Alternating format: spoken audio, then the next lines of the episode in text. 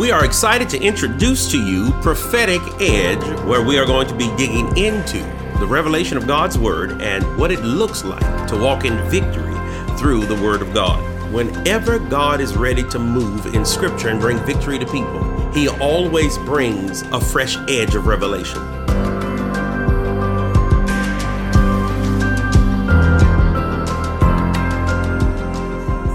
Tonight, we're going to dig into the first part of this, and I hope you're ready. For those who are taking notes, you're going to be taking them fast because there's much to share. This last year, I'm just going to talk for a minute, has been a marvelous journey of watching the glory of God unfold. We've seen the Lord do some things that I've never seen Him do in all my life. I've also recognized that many of you understand this. The life of the prophetic is an unfolding story of what God is doing. For those of you that you know God speaks to you regularly, your life becomes a living story. Your life is the book in which He speaks to you. The Word is the written word by which God reveals Himself to you to transform you, but your life becomes the living testimony.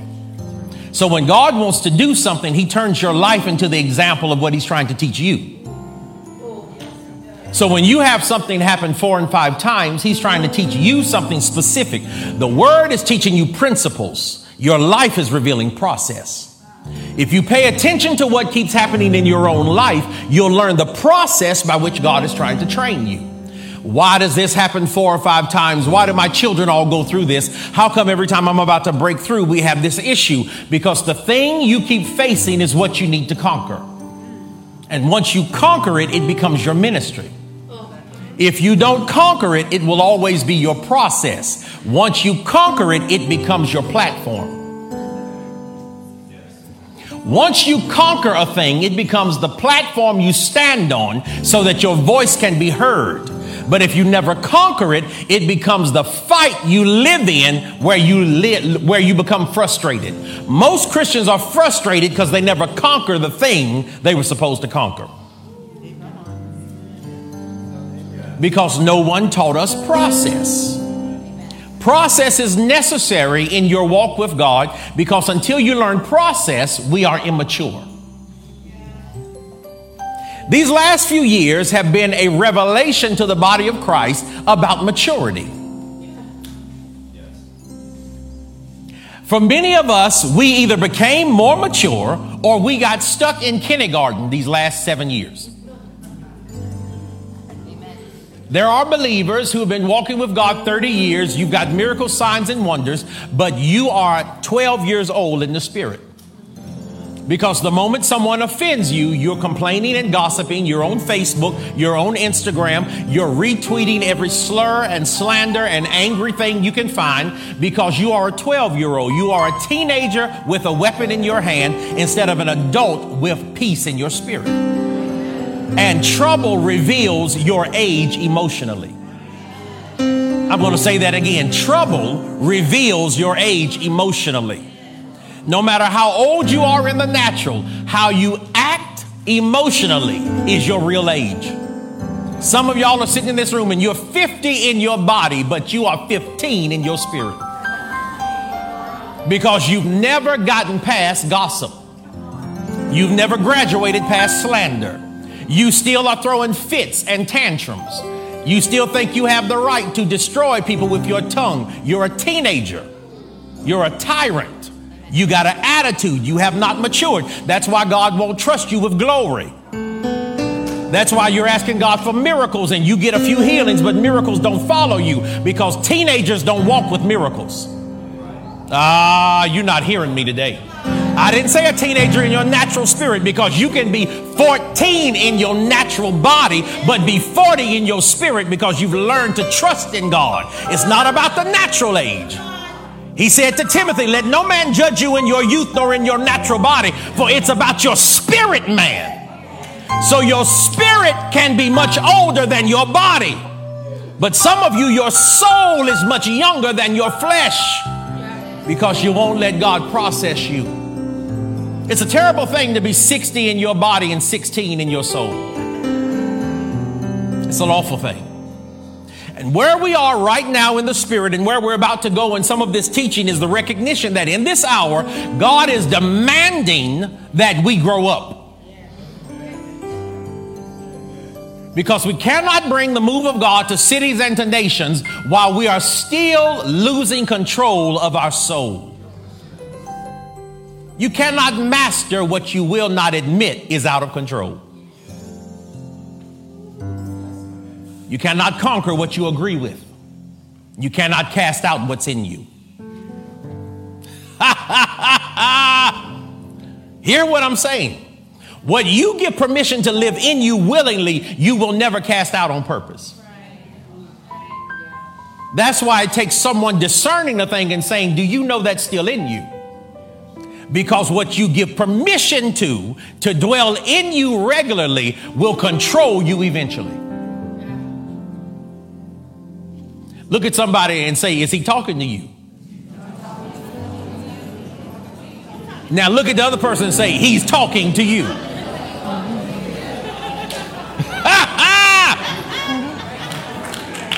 I'm just going to help you say it so you don't have to lie in the house of God. I'm talking to you. Because the key to power in the Spirit of God, power is not gained because you ask for it. Oh, power was given by Jesus. It's not gained because you asked for it, it was given as a gift. But it is manifested by your agreement with truth. So, everyone in this room that is born again, you got dynamite in your spirit. But your ability to access that dynamite is connected to how you yield to truth. When you refuse to yield to truth that is given to you, that power that's in you will not move for you. Because you will always take credit for what God does while you are immature. You will post every healing and say, Look at what I did. You will record every prophetic word and say, Listen to the word I gave. You will not give God the glory. You will take the glory because you are convinced God chose you because you're special, not because the blood made you equal, but because you somehow are different. And the arrogance of pride has separated us from the move of God. So now in this hour we're in, God is calling us back to a real move of God, and the real move of God requires humility. I hadn't even gotten to the scripture yet, but is this helping anybody? Okay. So in this year, the Lord has said to me a few things, and we're going to get to the passage. But the Lord said to me, You're going to share the passage, but I need you to share three encounters you've had this year. Some of you have heard these but I'm going to string them together because they go with where we're going. The book we're going to be out of looking at is Habakkuk. Habakkuk. Debbie and I have been talking. Once the Lord began to reveal this, when I'll talk to Debbie, she'll go, This Habakkuk passage. Let me tell you something. This thing is going to blow your mind, shift your thinking, because the word we're looking at for this year is out of Habakkuk. But the first thing you have to understand that God is saying is number one, when the Lord first visited me in 2022 and he was talking about the coming year, the first visitation I had, I don't tell these much. I'm telling them more now. I realize I'm almost 50 years old. And I'm telling more visitations now because for the last 25 years of God visiting me in supernatural ways, I don't tell them much. Here's why I think people make the visitation of God cheap. When you talk about what God is doing before it can go deep in you, you cheapen the revelation and you abort its mission. The visitation of God is not so that you can have a story, but so that you can be transformed. And everybody who is always saying, God visited me today and here's what happened, you have not yet left kindergarten. Children draw a different picture every day and go, Mommy, Mommy, put this on the refrigerator. Here's what I saw. That's what a child does. Adults sit in a room quietly and keep working on the painting until they come up with a masterpiece. When God visits you, every visitation is another brushstroke. He is putting another piece of the glory upon your life so that at the end of this, there is a masterpiece you can see where the revelation of Him becomes clear in your eyes. That revelation of Him will produce something in you that becomes ministry, that becomes power, that becomes glory. The glory cannot take root where time is not given for understanding. Glory cannot take root where time is not given for understanding. In other words, the enemy does not have to get you into sin. He just has to get you to move so quick after the revelation that you make it cheap. He just has to get you telling everybody what you saw before you even understand what you saw. He gets you tweeting to everybody about the visitation instead of understanding the visitation. The Bible says when the Lord visited the prophets, many times they put this chair here so I could rest because they know I, wasn't feeling well for a couple of weeks, but I'm feeling much better. I'm going to stand for a minute. The Holy Ghost is helping me. I'm telling you something. See, when I talk about your life becomes a process, this year was unique to me. We can leave the chair because I'm going to teach from the chair, but I'm going to walk for a minute. This is good because that means Tony can work that camera for a minute.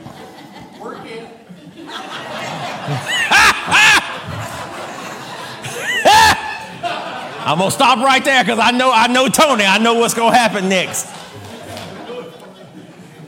Your life becomes a process. Now, in this season, I've had more divine visitations from God in 2022, and I've had more moments of sickness. I am not a sick person. I don't get sick a lot. And yet in 2022, I got laid out more times than I can recount.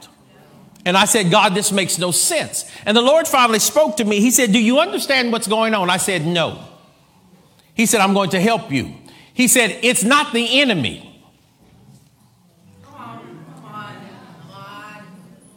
He said, I'm trying to get your attention because you're running to places I didn't tell you to go to help people who don't want to change. And it's wearying you. And the grace that would normally surround you only works if you're where I told you to be.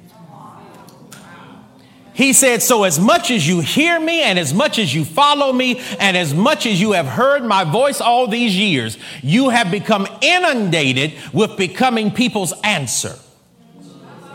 He said, And if you're their answer, I'm not your help. He said, Because only I can deliver them. He said, I didn't tell you to go deliver them. I told you to send the word. He said, but you thought they needed to hear you. So you got on a plane to go help people who were not ready to change. He said, so in the wrong place with the wrong people, he said, I have to let you reap your own rebellion. I said, Lord, I was rebellious. He said, Oh, that was rebellion because I told you to send a teaching, not go teach. Oh, I told you tonight's going to be different. And I asked the Lord, why are you talking to me like this? He said, because I need you to understand for the next season that's coming, too many of my people are out of position because they have become slaves to everybody else's desires. He said, I've asked some people to just spend time with me in prayer so that I can order out their next season. They won't get still in prayer because someone in their family keeps saying, but I need you to come. So they spend all of their time helping someone who's refused to change. He said, I've got others that I've told them to sit with me and worship, and I'm going to give them new songs and new sounds, but they never get still with me to sit still because everybody else wants them to come and play for them. He said, I need some of the intercessors to spend time with me in prayer, but they can't pray for me because they're praying for family members who should be praying for themselves. So we become professionally distracted.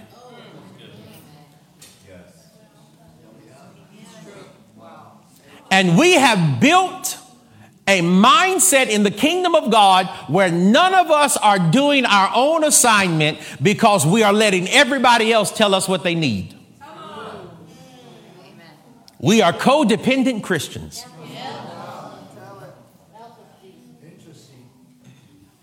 And we've wrapped ourselves up in becoming someone else's answer instead of leading them to the cross. There is no one you can save, only Christ can save. There is no one you can deliver, only God delivers. There is no one you know that by your wisdom, your intellect, your strength, or your strategy, you can snatch them out of hell, pull them out of addiction, turn their life around. It takes the power of the Holy Ghost. And we must become ready to get back in the presence of God because we've left the presence to become everyone's answer.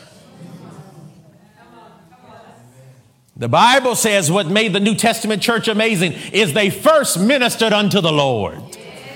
And out of their ministry to God, they were electrified. They were put on power by God. They were full of fire. And out of their ministry to God, when they walked in front of the people, God moved for the people because they moved for God.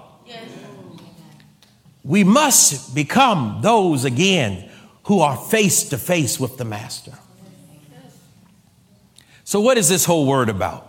The first thing the Lord said to me in 2022 that began to shake me, and I didn't put these three things together, was He said to me, the first, He said, I need you to understand you cannot do it the way you've done it. I didn't understand what he was saying, but he kept saying to me, You cannot do it the way you've done it. I said, What does that mean? He said, You must begin to recognize that the way you have approached me in the past, the way you've done church, the way you've talked about my name, the way you've ministered, it will not work in the future. Oh. Now, I, I want you to hold on now, okay? Now, we all say yes and amen to this. I promise I'm about to break some of this down. Is this okay so far? But it was life changing to me because I was telling everyone this word and sharing it with people and sending it to people. And one night the Lord woke me up and said, You have no idea what I'm talking about. I'm trying to be as honest as I've ever been because these last two months have been life changing for me. The Lord said to me, You have no idea what I'm talking about. I said, Yes, Lord. He said, You're teaching kingdom, you're talking kingdom, you're walking kingdom, and you have no idea the depth of the kingdom.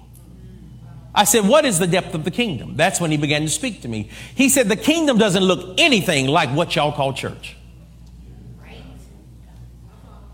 He said, There is no person on the planet that I don't love. None. He said, There is not one sinner, there is not one person, not an atheist. He said, There is no one walking the planet today that I do not love dearly. He said, But church does not make room for any of those people. He said, depending on how they walk in. Now, when I say this, I need y'all to not get in your head, I'm talking about your church. I'm talking about Church Universal. Okay.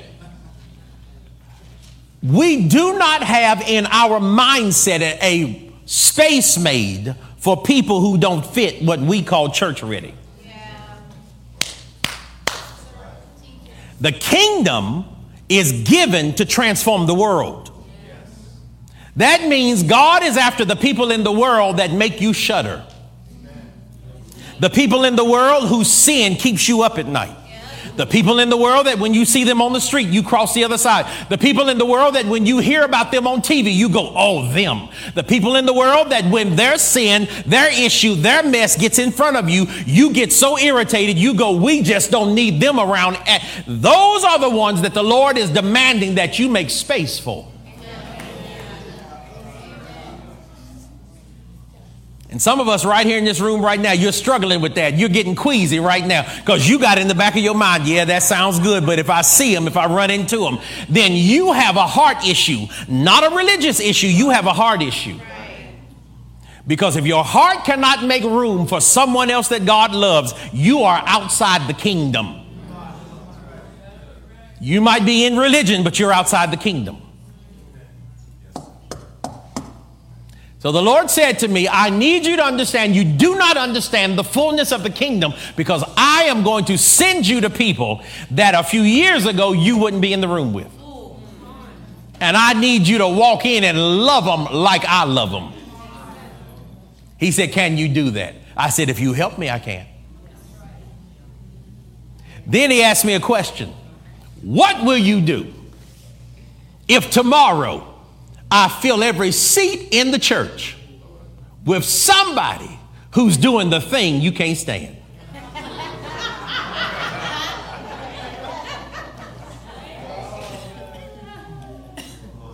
This has to do with the prophetic word where we're going. I said, Lord, what do you mean? He said, the Jesus movement, when it hit, it was revelatory, but it was explosive in nature because when the Jesus move hit, it was hippies getting born again. The church, when the Jesus move first hit, the church could not receive that revival in its early days because they couldn't understand why the hippies were getting saved, but they still had on flip flops, long hair, and wearing beads. How many of y'all remember? Some of y'all are old enough, y'all were there. All right. I mean, stop lying. You know you was grown back then. My mama had me like this. Some of y'all was out of college, so all right. you ain't old, but you getting close. So what? now here's the thing. We remember that move of God, but we have forgotten what it felt like for our parents. The Jesus move for them was almost an enemy to their religion. They suddenly had a church full of folk that smelled like weed. Come on. They, they've been used to everybody wearing three piece suits and wearing a jacket, and now there's a church full of folks wearing flip flops and sandals and shorts. They've been used to everybody speaking biblical language, and now the church is full of people going, Dude, what's up, man? So you have to understand, so that means the real move of God will insult the previous move of God. The present move of God will insult the previous move of God because it will be so different than what God has done. Those who are convinced in their mind that it has to be a certain way will fight what God is about to do. So, my question is Are you sensitive enough to the Holy Spirit that you're not going to fight what He's about to do? So if God suddenly brings into this church, into your churches, into the churches represented, young people that from one end to the other, they're tattooed up one side and down the other, earrings in the nose, in the ears, that we've got when they first come in, we got boys coming in wearing skirts, and we got girls coming in wearing men's clothes that when they first come in, they're going to look like they just came out of the club and their clothes are too tight and we can see their future because their clothes are so tight?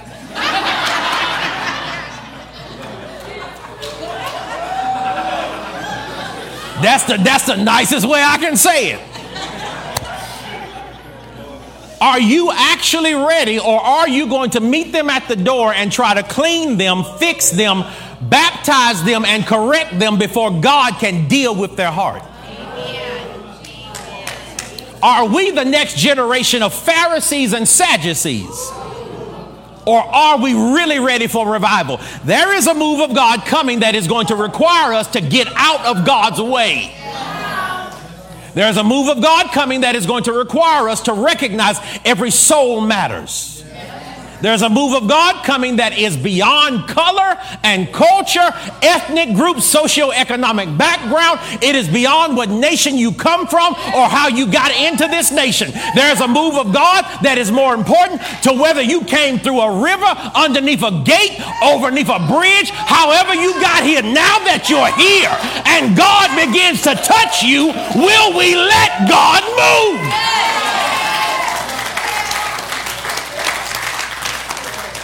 So the question becomes are we ready to become the principal voices of revival? Yes. Or are we going to be the wall that blocks the move of God, the people that fight the next generation, the ones that ask God not to move because God bring revival but not through them?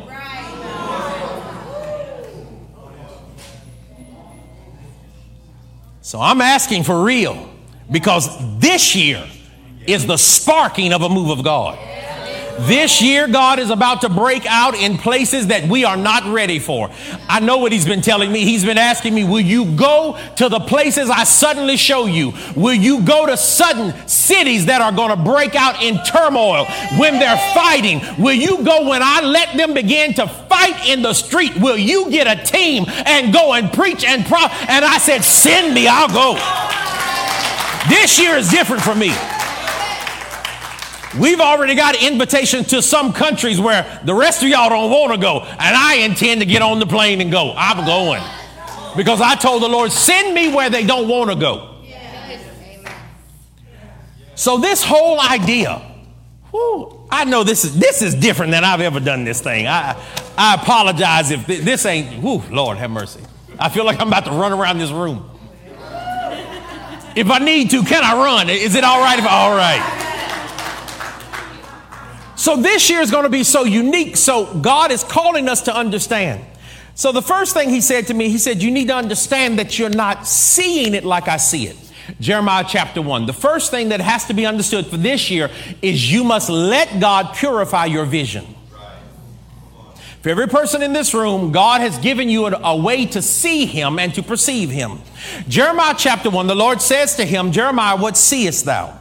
Now, the book of Jeremiah is essential understanding. If you are called to the prophetic, you have to understand the book of Jeremiah. If you don't understand the book of Jeremiah, you will always misunderstand prophetic. Jeremiah chapter 1 is a prophetic mind. Prophetic mind. To have a prophetic mindset, you have to think like God thinks. So God says to Jeremiah, first of all, he says, What do you see? That word see there means to perceive, but the word see and the word almond are almost the same word in the Hebrew. Now, why is this important? He says, What do you see? He said, I see an almond tree. The word almond is the same, almost the same word in Hebrew for see. Why? Because when they would create the word see, every Hebraic word has a picture. Well, the picture of the eye looks like an almond.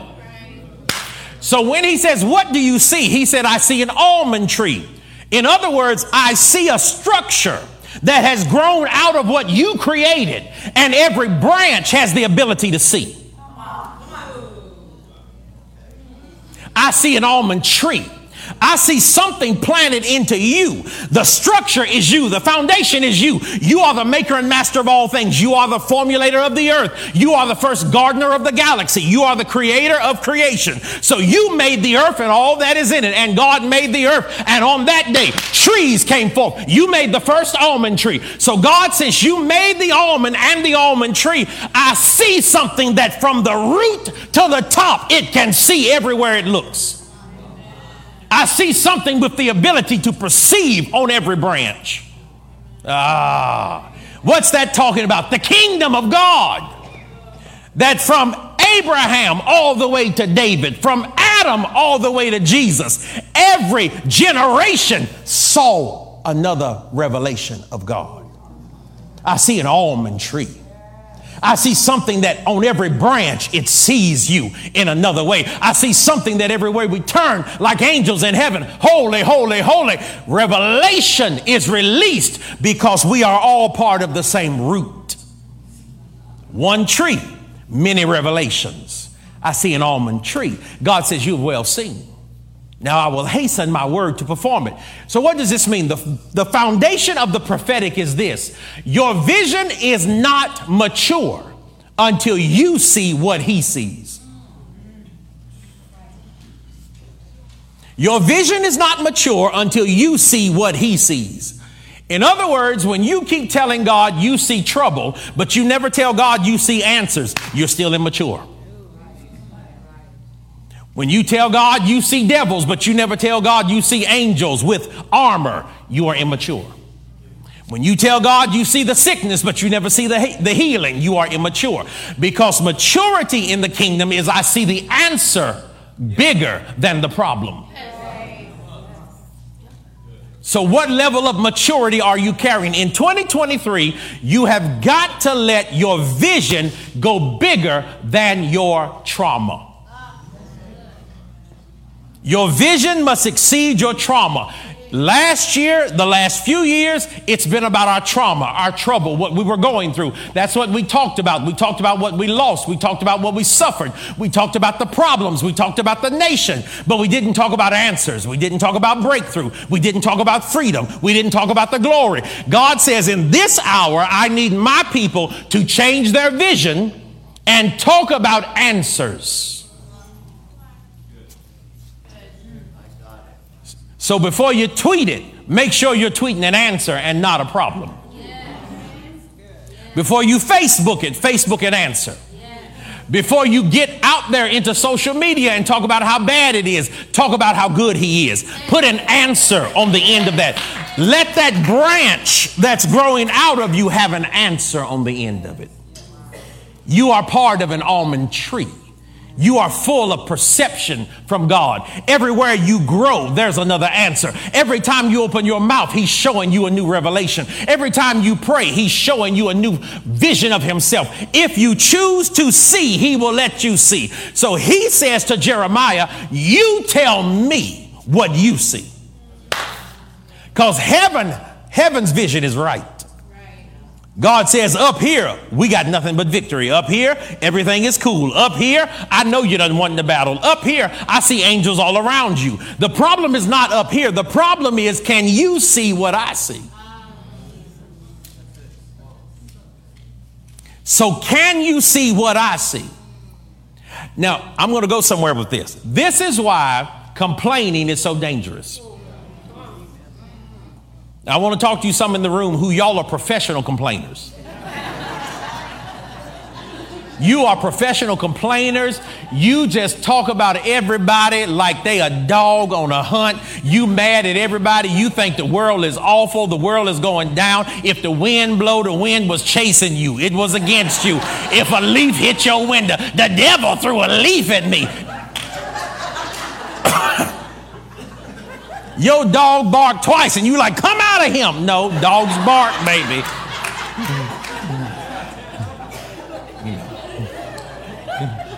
Take your Xanax and go to bed. That's, Woo, that's not the devil. You just need to up your medication because you.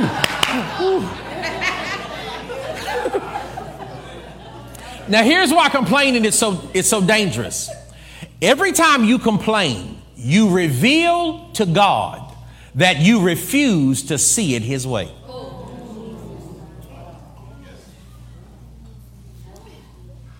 I want that to settle on you because we don't understand how big complaining is because that's why when they complained in the Old Testament, God decided everybody who complains has to be left behind. Why? Because what did he say? He said, every time you complain, you don't sanctify me. What is that word sanctify? It literally means you don't set me above everything else. When you choose to complain, and it's a choice, when you choose to complain, when you choose to gripe, when you choose to grumble all the time, you are literally saying to the enemy, I believe you more than God. And you're inviting him to stay. Ooh. People don't teach this anymore. That's why we messed up. I got taught this when I was growing up. I would start to complain, and my father would say, Hold up, before that next word comes out your mouth, remember you're going to need a miracle tomorrow. He said, and God lives in praise. Don't steal from God the atmosphere He needs to move for you.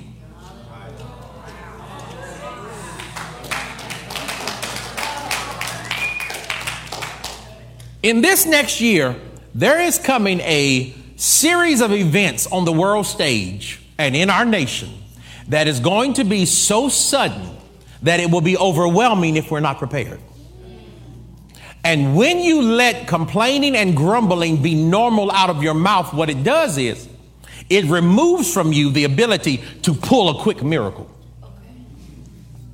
Because you have to rebuild the platform of praise. This is why, hear how I say this. This is why, and I'm not trying to single her out, but I adore Sheila. Sheila Martin is one of my favorite people on the planet. I love this woman of God. Every time Sheila opens her mouth to worship, I feel a wave that just hits me. Now, that's because she lives there. This is not something Sheila does when she gets in front of people. This is how she wakes up. She wakes up worshiping. Connie's the same way. Connie, Connie will open her mouth and I just feel like God is in the room. See, you live there. Now, what's the difference? When you live in the place of praise, you don't have to get anointed.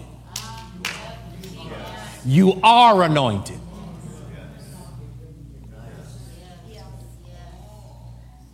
You have to stay there. It's a choice you make. Somewhere in your world, you make a choice that I'm going to stay anointed. I'm going to stay connected to the flow. How do you get there? Stop complaining. Stop complaining. You can't have bitter water and sweet water. And oh, I'm trying to get past this. My God, I can't believe I'm still talking about this. Is this helping anybody? Okay. This is essential for this next year. It is going to help some of you get through it quicker. For those in the room who are always saying, but you know, this is just how I process stuff, then change the way you process. Because your excuse has become your bondage. I just need to process this before I can move on. Then stay stuck in that torment, and that torment will keep owning you. It's a choice. And for the people of God, somehow we have gotten into the place where we have lost the ability to have supernatural breakthrough quickly because we have let our tongue be owned by the adversary. Take your mouth back. Give it back to the Father. Give your tongue back to the Master.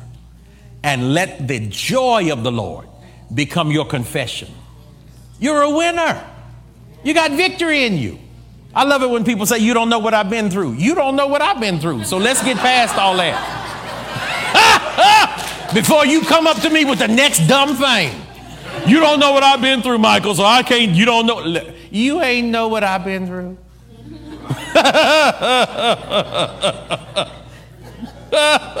we say dumb stuff all the time. We just we like being dumb. Some people just bathe in stupid, just bathe in it, just Lord Jesus, just swim around in crazy. but eventually you have to admit if you want to change, do something different. If you don't, be stuck. Because what I've realized over this last season is I can't get stuck because you're stuck. We're not doing this any longer. If you want to be stuck, we'll wave at you on the way to the mountain. We will send you selfies from the top of glory.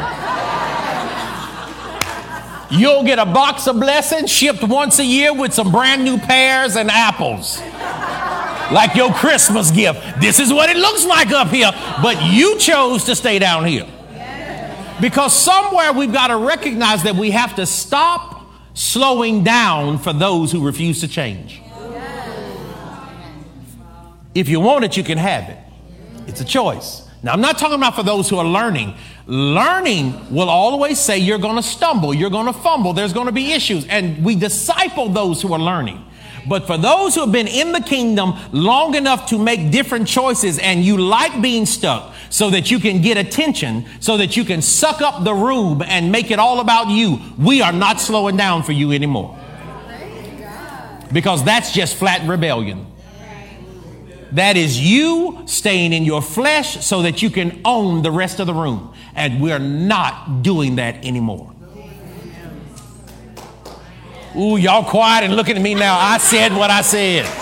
I said, I'm not a pastor, I'm a prophet. I mean to step on feet, break toes, and look you in the face when I did it. We're not slowing down for you.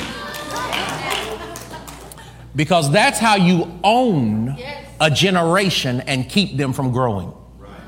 is to make it all emotional. If you just love me, you wouldn't talk to me like that. No, because I love you, I need you to shift. Because I don't want you to drown in front of me. That's what the Lord woke me up one night. He said, Don't let people drown in front of you. Tell them the truth. He said, Too many are drowning on purpose. Tell them the truth. Okay. Oh my goodness, I can't believe. Okay. Let's jump into this. We're getting out of here in a moment. Is this all right for a few minutes? Okay. Woo! I hadn't seen some of y'all in like three months, so I just. And when the Lord said that to me about you've got to change your mind, I'm going to tell you what He did. He took me on a journey. I was in the house recovering from the last bout of illness that I had. My lungs were being restored, in essence. Uh, found out that I had had a continual lung infection for months and didn't know it. Had picked it up on my last trip down to Mexico and thought I was having allergies and had a lung infection that had set itself up in my lungs and in my sinuses and pretty much was just taking my breath and I was getting worse and worse and didn't know it. And finally, went to a doctor and, and they began to examine me and I like what the doctor said. The doctor said, your problem is every time you get a little better, you say you're healed. He said, you jump on a plane and you just take off somewhere. He said, you're not healed until you take the last of the medication and sit down. and I realized at that point, now hear what I'm saying. I realized at that point that I had spiritualized a natural situation. Wow. I want you to hear me. There is a thing we have done in our walk with God where we keep spiritualizing a natural process. You don't need deliverance, you just need to drink water.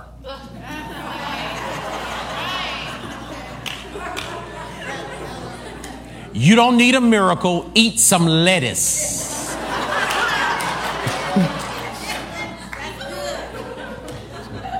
You ain't got a devil, you 400 pounds. That is not a devil. That's you. Put the fork down.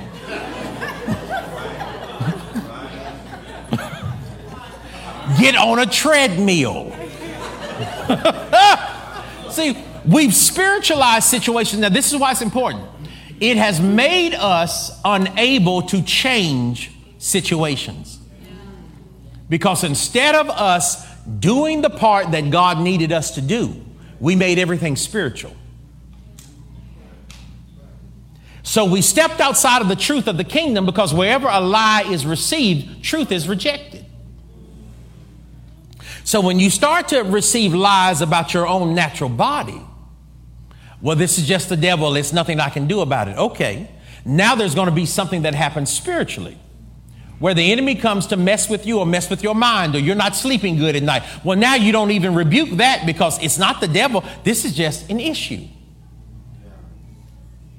Now something happens with your kids and you're not casting the devil out of your house because you've gotten used to your body breaking down. You've gotten used to no peace at night. So now you get used to a marriage that's falling apart or kids who aren't doing well. I just don't want my kids in jail. I don't care if they serve God. I just don't want them in jail. So we start pushing the boundaries further and further because in our mind we stop taking dominion and all we want to do is survive. So, in the kingdom of God, you cannot walk with God in the kingdom unless you have a dominion mindset. A dominion mindset is I'm going to take territory. You cannot take territory without truth. So, every time we ignore truth and receive a lie, we give up territory.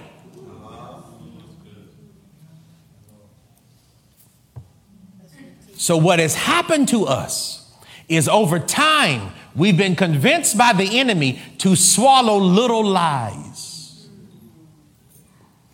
And the little lies have eroded the level of our dominion. You lost dominion over your body because you began to believe little lies. I can't do anything about this. This is just how my family is. We've always, this affected my mother and my grandmother. It's in my DNA. I love this lie. We just got big bones in my family. You ain't never seen a fat skeleton. big bones. When have you seen a fat skeleton?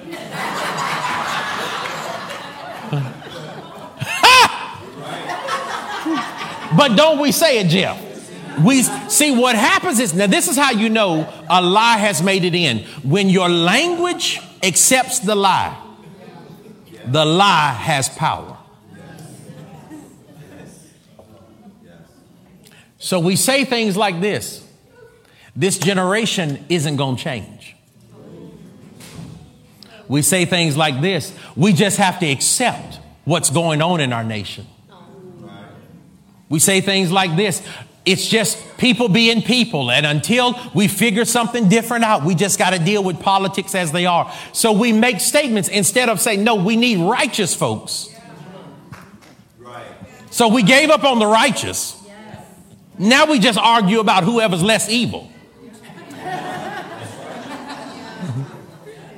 we gave up on breakthrough. Now we just want a good service. Oh, I'm talking good.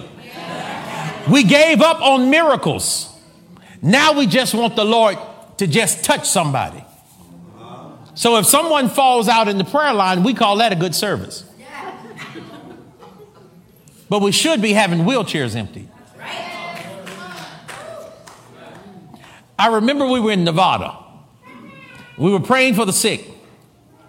As we were going down the line, I prayed for some people, and it was Danny and Wendy and Connie. And Danny goes back over to the woman and she says, Do you believe what the man of God just said over you? And the woman in the wheelchair goes, Yes. And Danny says, Then get out of the wheelchair. And she grabs the woman and pulls. And when they pull the woman up out the wheelchair, the woman gets up. Now the woman starts walking. Is this not true? Now the woman starts walking all over the place, and the people lose their mind.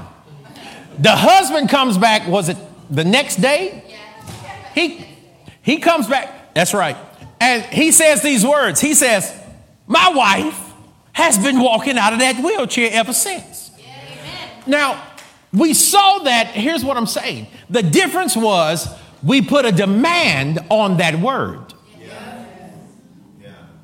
We didn't stop with, and they didn't stop because I was still praying for people. They didn't stop with the idea of it was a good prayer. Their mindset was once the prayer is prayed and the declaration has gone forth, the prophetic has done its job. Now somebody has to release another level of faith to make people agree. So they grabbed the woman and said, Did you believe the word? Yes. Then get out of the wheelchair. And she gets up. We were in the Philippines and a man who had been absolutely crippled, completely immobile for 31 years. His wife rolled him into the meeting.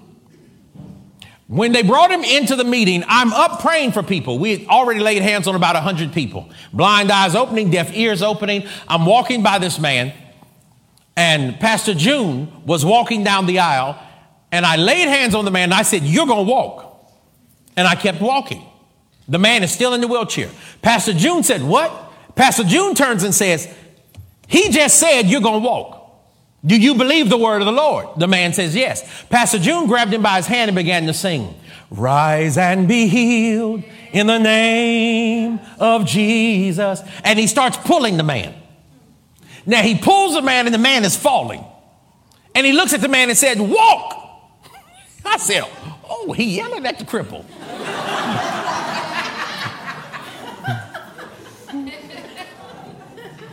So I, I, kept praying on the other side of the room. I said, you know, if the man fall out, at least I'm not standing there when he fall out. And now I'm saying that as a joke. I believe in miracles. And so as we declared that, see, I'm convinced if the word is released, the prophet did their job. Somebody is supposed to then activate their faith. What we don't do often in this atmosphere is push the faith. Because we've been conditioned to believe nothing's going to happen. And we don't want to be embarrassed if nothing happens. So we all shut down our faith because we don't want to be the person that prayed twice and nothing changed. So to protect our pride, we don't connect with God. Ah. But somebody has to stir their faith for the working of miracles. How do you work a miracle? You have to work the miracle. It requires work. You've got to do something. You've got to push into it. 2023 is going to be, this is where I'm going with this. 2023 is going to be the year of the return of the working of miracles. Not healing, the return of the working of miracles. Healing has been with us in a strong way. Thank God for Bethel and many of the churches that taught on healing, healing in the prophetic, because the healing wave of God for about 15 to 20 years has been solid over the nation. But what we haven't seen is a strong wave of the working of miracles. There must be a return to the working of miracles. And the Lord's been saying to me for four months, I will restore the working of miracles. What does that mean? Two things.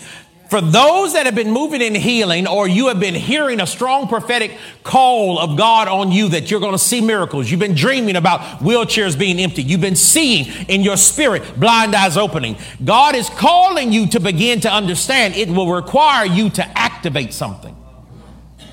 So, for some of you, not all of you, but for some of you in this room right now, this word is for you. That God is saying to you this year, you've got to risk your faith.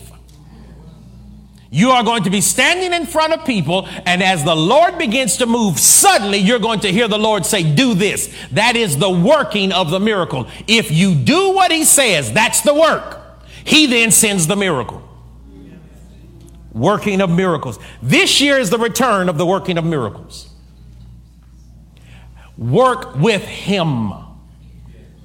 It is not in your mind. It is not emotion. It is not you trying to be loud in the room. It is that the Holy Spirit will suddenly show you what to do. And if you do what He shows you at that moment, He will work the miracle. This is the year for that the returning of the working of miracles. The second that goes with that, I haven't even got to the scripture. Good God Almighty. The second that goes with that is this is the year where there shall be an increase of the spirit of discernment. To the point that some of you are going to be terrified by the depth and degree by which God reveals things to you. So let me say three things that go with that. Number one, when God increases discernment, He also increases humility. Because if your heart does not break for that which God reveals to you, arrogance will take over. And arrogance will lead to pride, and pride will divide. So God will salt your heart with humility. How does humility show up? In tears and in intercession. In tears and in intercession. In this year that we are stepping into now, many of you, your tears have increased. How many of you know it's like in the last couple of months, your tears have increased? You're crying for no good reason, just weeping all the time. Okay. That is God softening your heart so that as He begins to increase discernment, the tears have laid a pathway so that you don't judge what you see, but you pray for what you see. So God had to soften our hearts with tears. So do not become judgmental intercede. Now this takes us this takes us to Habakkuk. And I'm gonna we're gonna let you go in a in a few minutes because we're gonna be back here in the morning. I haven't even gotten to the third thing we had written down. Okay. Turn to Habakkuk chapter 3. Is this helping anybody so far? Is it okay, good. Habakkuk chapter 3. This is one of my favorite passages. Habakkuk chapter 3, it says this A prayer of Habakkuk, the prophet upon Shigionoth. O Lord, I have heard thy speech and was afraid. O Lord, revive thy work in the midst of the years. In the midst of the years, make known in wrath, remember mercy. God came from Teman, and the Holy One from Mount Paran, Selah. His glory covered the heavens, and the earth was full of his praise. And his brightness was as the light. He had horns coming out of his hand, and there was the hiding of his power. Before him went the pestilence, and burning coals went forth at his feet. He stood and measured the earth. He beheld and drove asunder the nations, and the everlasting mountains were scattered. The perpetual hills did bow. His ways are everlasting. This is an amazing passage. First of all, you ask yourself, what does this have to do with 2023? I'm going to tell you. I'm going to tell you. But just the passage is amazing. We're going to break this down, but I want you to look at verse 1. A prayer of Habakkuk, the prophet. A prayer of Habakkuk, the prophet. A prayer of Habakkuk, the prophet. We're just going to stop right there for a moment. The first thing that we have to understand is that God is reminding us, and part of what I believe this next year is about, is there must be a rebirthing of prophetic prayer. Yes. A prayer of Habakkuk the prophet. He makes it clear in this that the prayer came from a prophet. He didn't have to list it this way. It could have simply said, and Habakkuk began to pray. It doesn't say it that way. We already know Habakkuk is a prophet because in chapter 1, it issues out his calling and his anointing. We know he's a prophet. So why does it say it again so clearly? Because God is making clear something that we have to tie together. Every prophet should be an intercessor. Every prophet should be an intercessor. If you are moving in the prophetic, if you are called to the prophetic, if you are prophetic in worship, in praise, in ministry, your first assignment from God is prayer. Not speaking to people, speaking to Him. Prayer is your conversation with God, not your ministry to the people. The prayer of Habakkuk the prophet, a prophet to the nation, and the thing that made it most important was he was talking to God. We have lost something unique that has caused the prophetic in our generation to, I believe, take on a semblance of something it should never have been. The prophetic doesn't look like what it should look like biblically because born, we've become more interested in talking to people than talking to God. Everything that we get taught about the prophetic is about how do you get a word to speak to people. Look at someone and tell me what you see. Ask God for a word for them. Sit and say what the Lord is speaking over them. See what the Lord will reveal about the city and the nation. Everything is about talking out. The primary life of a prophet was five to ten times a year, he might stand on a hill in front of people and prophesy. But the other 350 days, he was in a cave talking to God. For every one day in front of people, there should have been 10 days alone with God. The prophetic does not look like it's supposed to look like because instead of us becoming people consumed with God who get to speak to humanity, we are people consumed with humanity who occasionally talk to God. The life of a prophet is supposed to be in the face of God. And from that intimate encounter with the Almighty, God breathes into your nostrils His nature.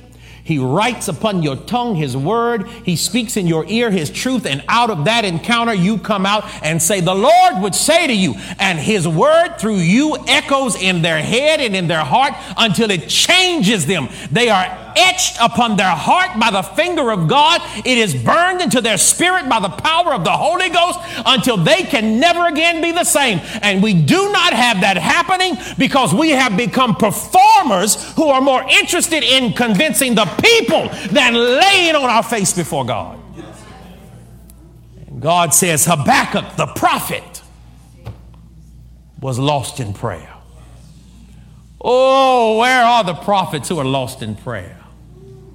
Where are the ministers who are not so consumed with getting the mic? They just want to lay at the feet of God. Where are those who will whisper in the face of Jesus until he writes new words upon their minds? Where are those who will sit with him until the worship of God begins to bubble up out of your chest and across your lips so that when you speak, nations begin to tremble because there's fire in your bosom? Where are the prophets of God? That is real ministry. Not this stuff about putting a word out every 10 minutes, but those that will burn in his presence until he burns in their belly. Where are the real prophets? Where are those that will let God set their life on fire? Who are not interested in getting another thousand people to think they're awesome but who will sit with God until God says, That man is my friend. That woman is my friend. Wherever they go, I'll make the world tremble when they show up because they love me. The life of a prophet is supposed to be so spent in the face of God that God eventually. I love the fact that we spend all of our time with the songs that we have now and we sing about, I am a friend of God. No, you're really not. Everybody runs around calling themselves a friend of God. God was very peculiar on who he called his friend. You are a child of God. He loves you as a child, but he called certain people his friends. Not everybody is God's friend. He said, You are my friend because you do what I've asked you to do and you've made room for me. Are you making room? Do you do what he says to do? Are you making space for him? Everybody who receives him, you're his child. But a friend is someone who says, Your will is the only thing I'm interested in. And I'm going to do your will. If it costs me my life, I'm going to do your will. There was only a handful of people in the Bible he called friends. Are you his friend? I want to be. But before you run around calling yourself a friend, make sure you know what that's going to cost you. Because if you say you're his friend, he's going to show up and ask you. Put your life on the line then. Serve me without complaining then. Stand up in front of 10,000 people who hate me and stand there and say, Fire gonna fall from heaven before I move. Come on, Elijah, let's see what you got. You say you his friend, then go on in Egypt and tell them that they're coming out and see how they treat you then. If you're his friend, show your friendship.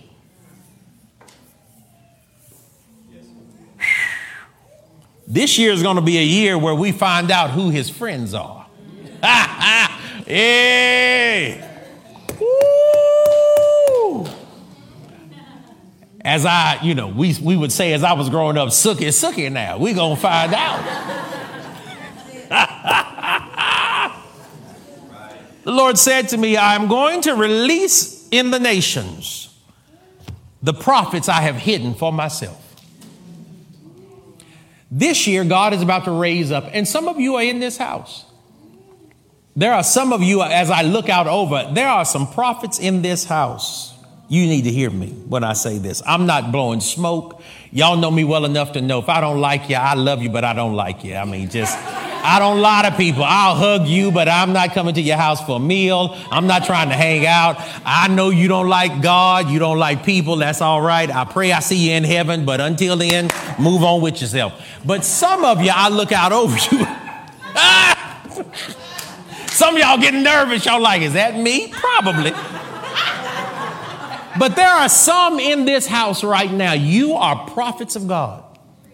And I don't say that loosely. I don't say that like a lot of times we throw that term around. There are some in this room that you are called by God to become a voice in your generation to bring forth the word of God. And let me be clear on this the word prophet doesn't just mean to speak out, the word prophet means to speak or to sing by inspiration that which only God revealed. Carly is a prophet.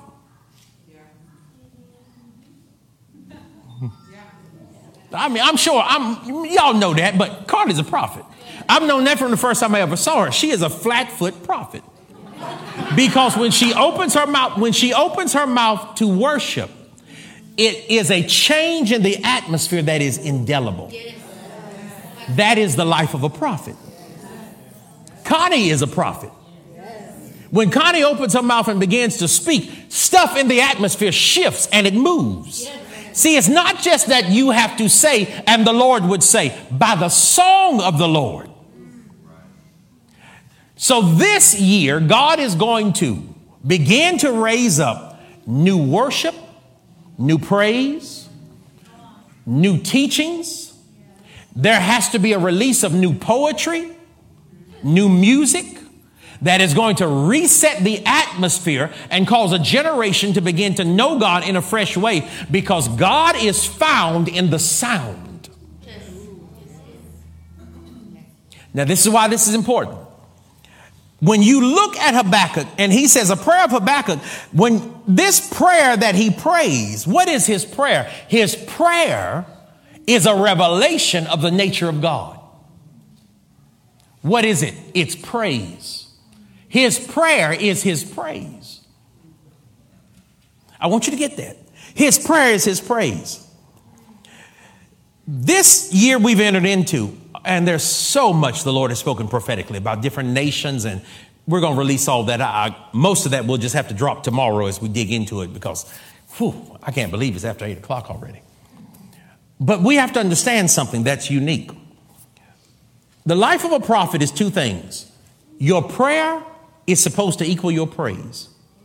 And your praise should sound like your prayer. I'm going to say that again. Your prayer should equal your praise, and your praise should sound like your prayer.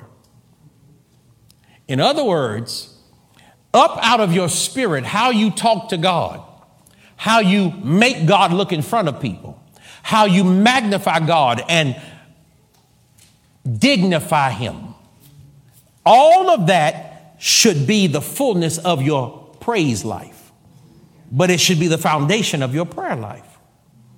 So that when you're talking to God about God, you should always make God understand through your words that you see Him as the supreme, sovereign, unstoppable, unchallenged, unbreakable force in the universe that no one can ever replace you or challenge your rule. Your throne sits alone. Your rule is unbroken. Your name cannot be stopped by any power in the worlds that we have ever known. And in the heavens above, you alone rule on your throne. Underneath the world, you alone have power supreme. In the earth around me, you alone have the keys of death, hell, and the grave. Before me, there was no one like you. After me, there'll be no challenge with you. You alone are God. When you settle that in your spirit, your praise changes. And when you understand that about his nature, your prayer changes. So that until that is clear in your mind, your prayers do not produce. This is all essential because the reason the church has not been advancing, go back to the Bible.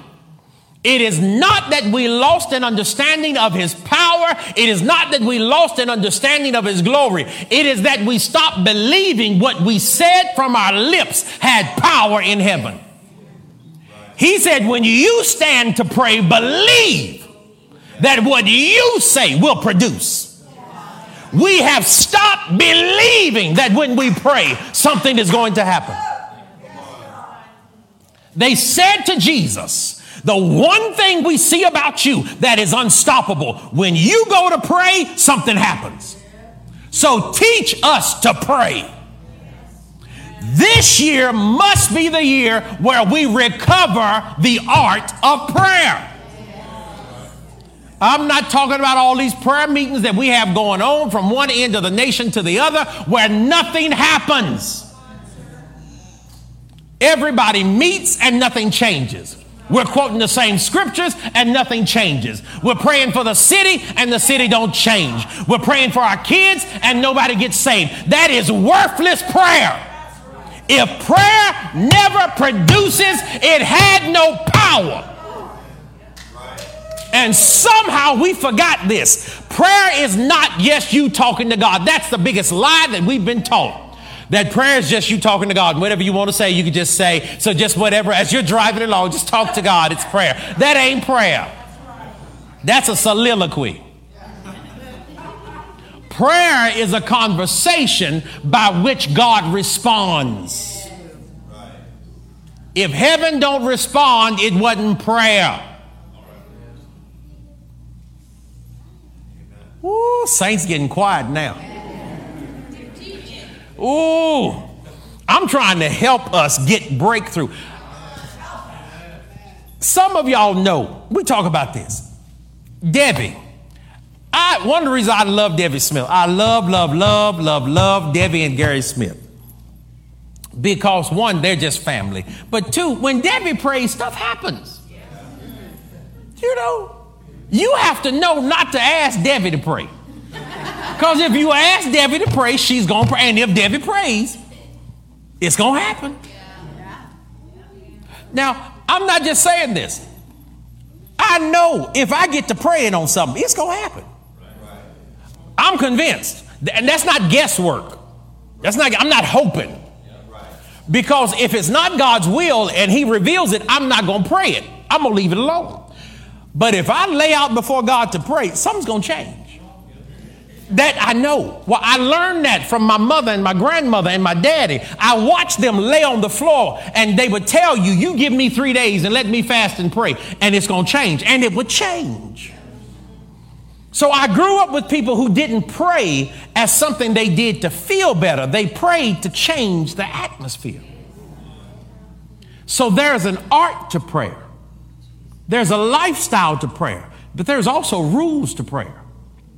You don't start praying if you have unforgiveness in your heart. Get that mess dealt with. You don't pray and slander. Whoever you're praying for, you cannot then criticize after you pray or you kill your own intercession.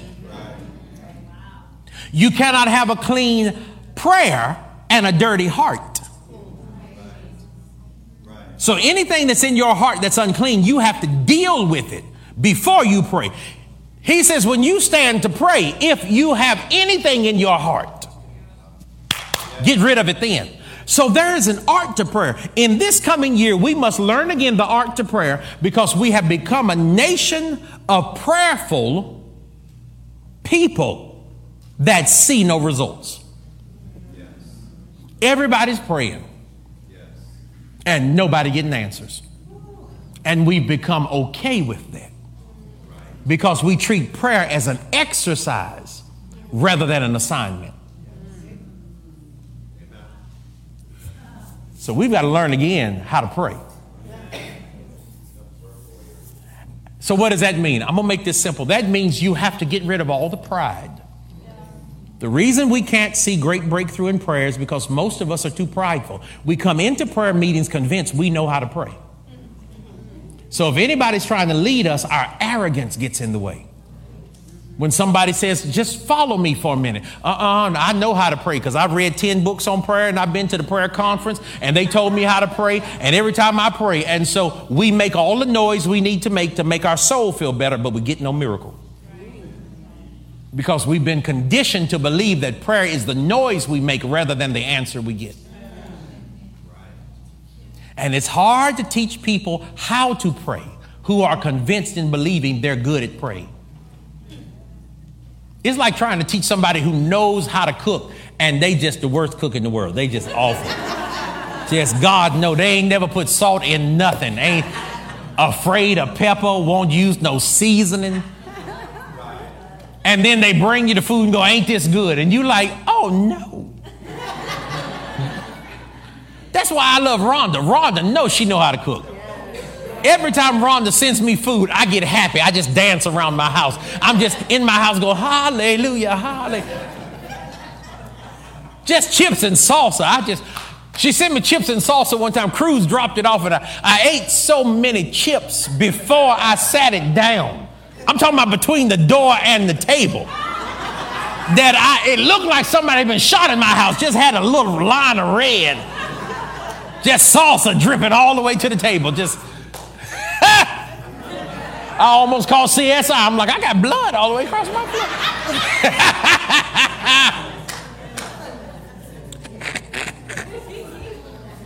now, why is that important?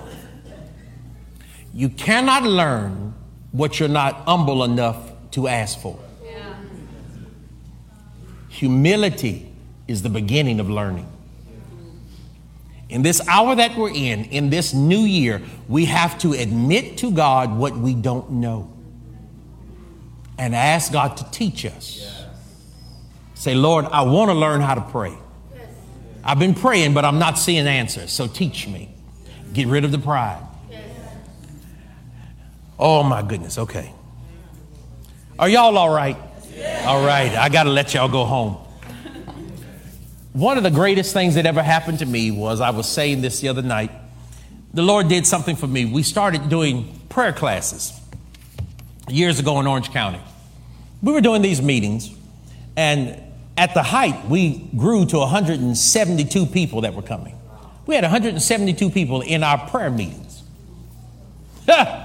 Out of those prayer meetings, we were seeing blind eyes open, and people were coming from all across the state. I mean, they were driving from all across the state. We had people who would fly down from the Bay Area down to Orange County just to be there once a month in our prayer meetings. People started writing books. We have books that were dedicated. I have them on my shelf. I'll bring them. People wrote books in our prayer meetings. We would tell them bring their notebooks and just write whatever they heard from God. They wrote entire books in the meetings. There were ministries that were birthed there. We laid hands on people and licensed people to do ministry. We have churches that were birthed out of that. Eight churches birthed out of those meetings.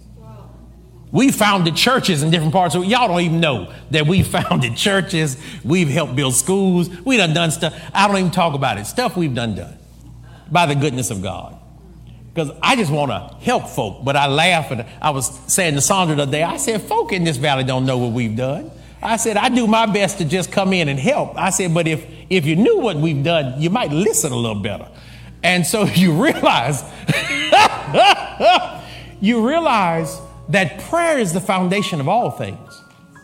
God will speak to anybody who will listen. And he'll work with anybody that obeys. You don't have to be skilled. Just be obedient.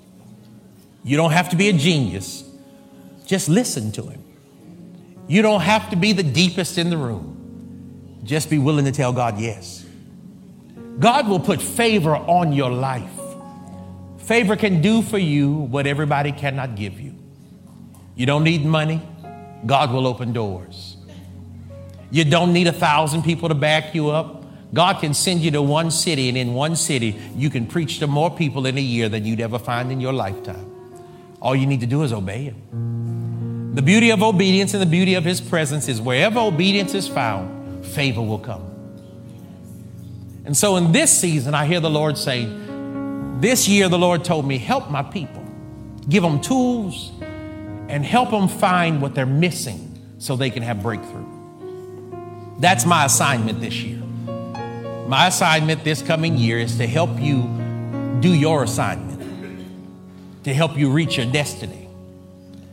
To every one of you that God has told you to go to nations or in this nation, reach a certain group or touch someone's life, we want to help you do it.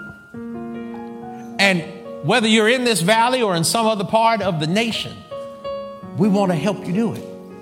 Why? Because I would rather help 10 people change the world than a thousand people do nothing. It's the season where we've got to help people do their calling. Your assignment matters. Your assignment is just as important to God as mine.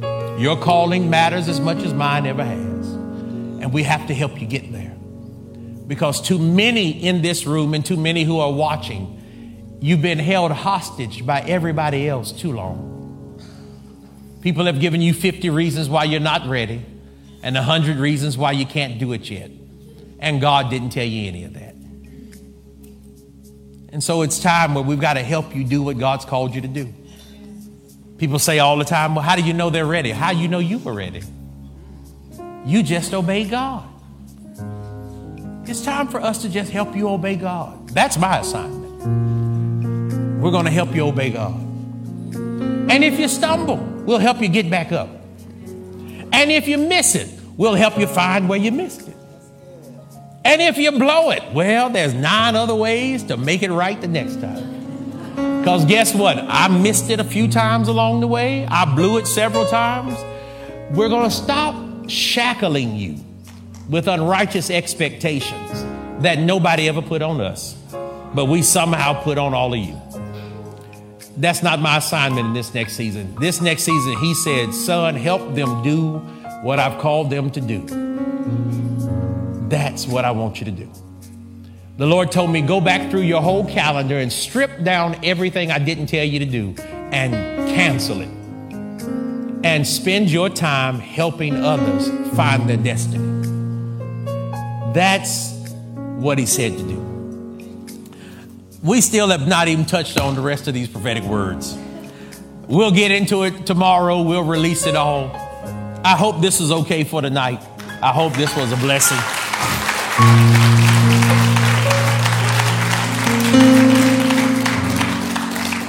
I'm going to end by saying this the most amazing thing about the Hebrew word for this year is what it means is to pluck out all the feathers, to strip the offering so that all can be exposed to the sun so that any impurities can rise to the surface. The word is only found one time in the Bible, and it's found in this passage of Habakkuk.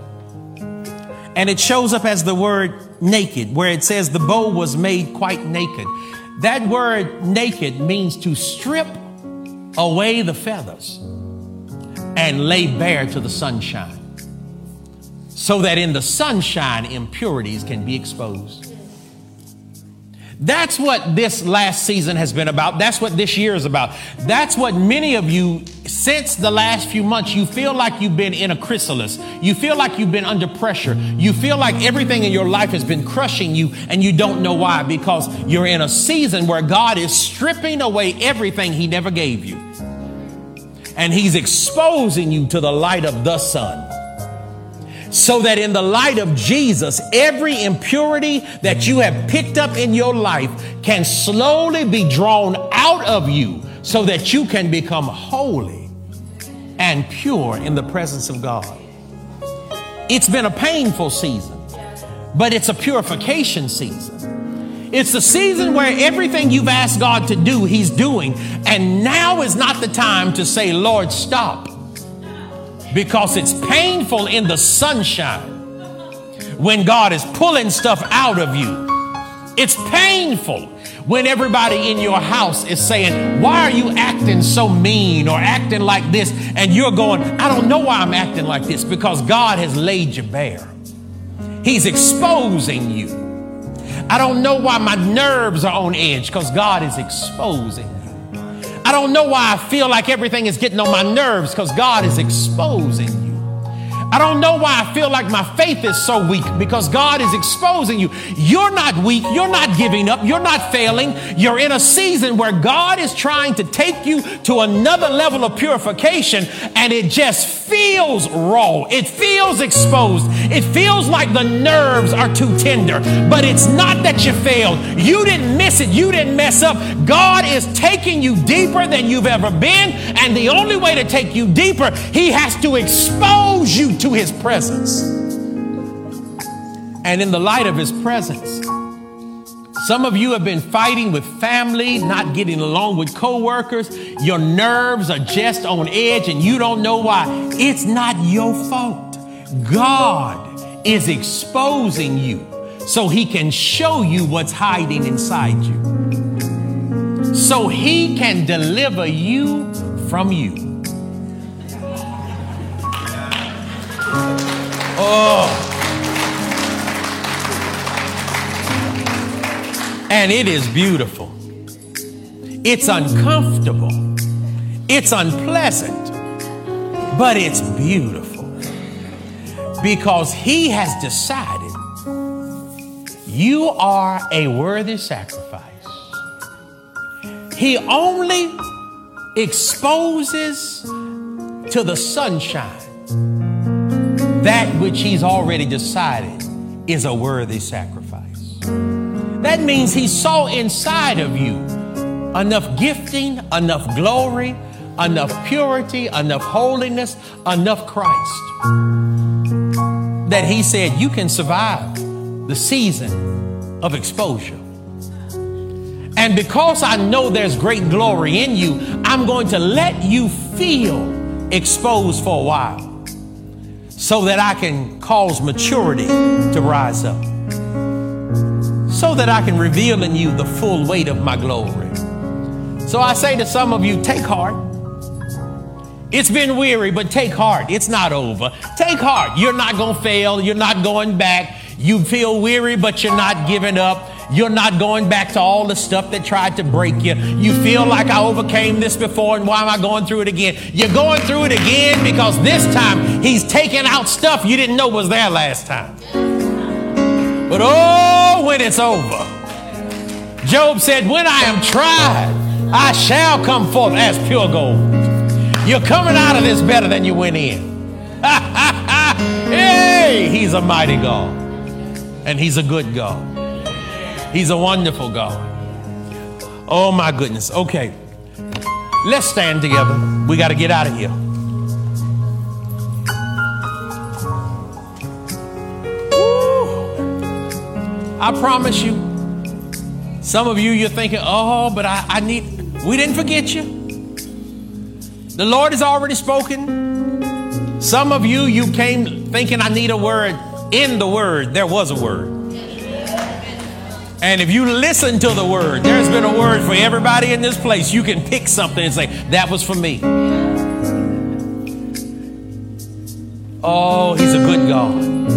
We're going to do something real simple. I want you to find somebody that you didn't come with. Oh, bless you. Find someone you didn't come with. And I want you to grab them and we're going to take a moment and pray for somebody. Find somebody you didn't come with.